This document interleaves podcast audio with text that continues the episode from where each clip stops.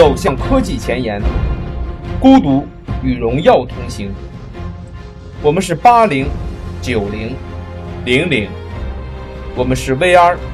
八九零。我们坚信科技改变时代，我们坚信 VR 改变生活。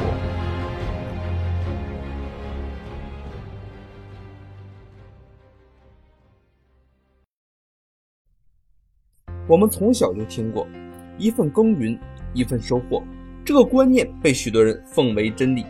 但事实真的如此吗？在原因与结果，在努力与收获之间，普遍存在着严重的不平衡现象。二八法则就是这样的一个例子：百分之八十的成就来自百分之二十的努力，百分之八十的结果来自百分之二十的原因。这种现象在生活中非常普遍，它是二八法则的精髓。二八法则是一个通用于商业和个人领域最为基本的原则之一，而这种方法原则已经普及到了我们日常的经营管理、营销策划、个人成长等应用方面。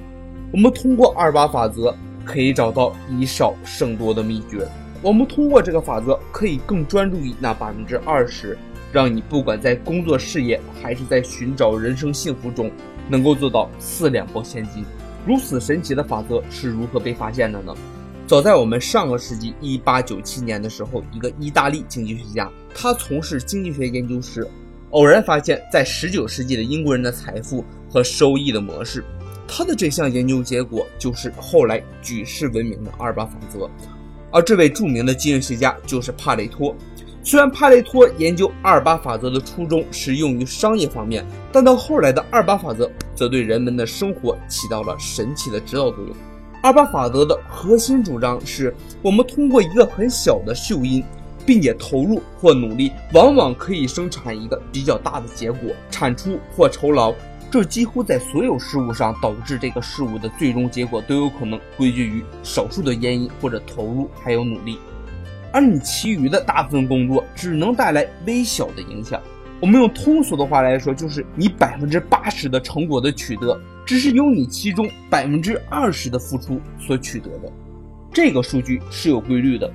帕雷托经济学家从大量的具体的事物中归纳出一个简单而又不可思议的结论，那就是社会上百分之二十的人占有社会百分之八十的财富。那么我们可以以此推测，百分之十的人占有了百分之六十五的财富，而百分之五的人则占有了社会百分之五十的财富。所以我们可以得到一个让所有人不愿意看到的结论，就是一般情况下，我们付出百分之八十的努力，也就是这其中绝大部分的努力都没有创造出收益和效果，或者是没有直接创造收益和效果，而我们百分之八十的收获却仅仅来源于百分之二十努力。而那其他百分之八十的付出，只带来了百分之二十的成果。很显然，二八法则向人们揭示了这样一个真理：即投入与产出、努力与收获、原因与结果之间，普遍存在着不平衡的关系。小部分的收获可以获得大的收获，起到关键作用的小部分，往往能够主宰整个组织的产出、盈亏和失败。那么我们通过这一产出，我们还能得到很多结论。比如说，地球上大约有百分之八十的资源是被世界上百分之十五的人消耗掉的。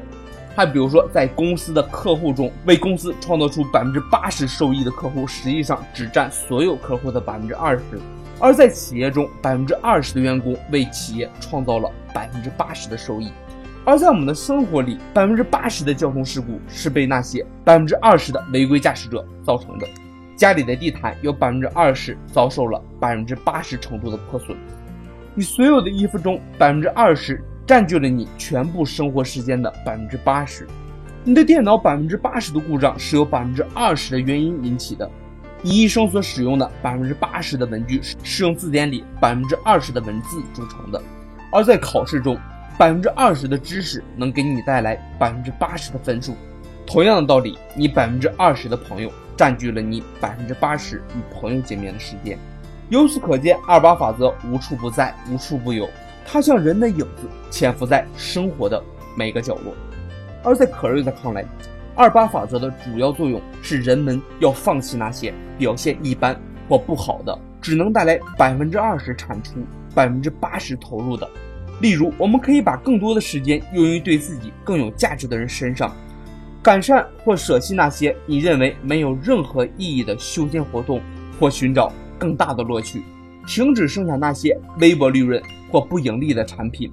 无数的事实证明，生活中的浪费现象不胜枚举。如果把二八法则运用于这些大量浪费的现象上，人类就可以降低这种浪费现象，大为改观。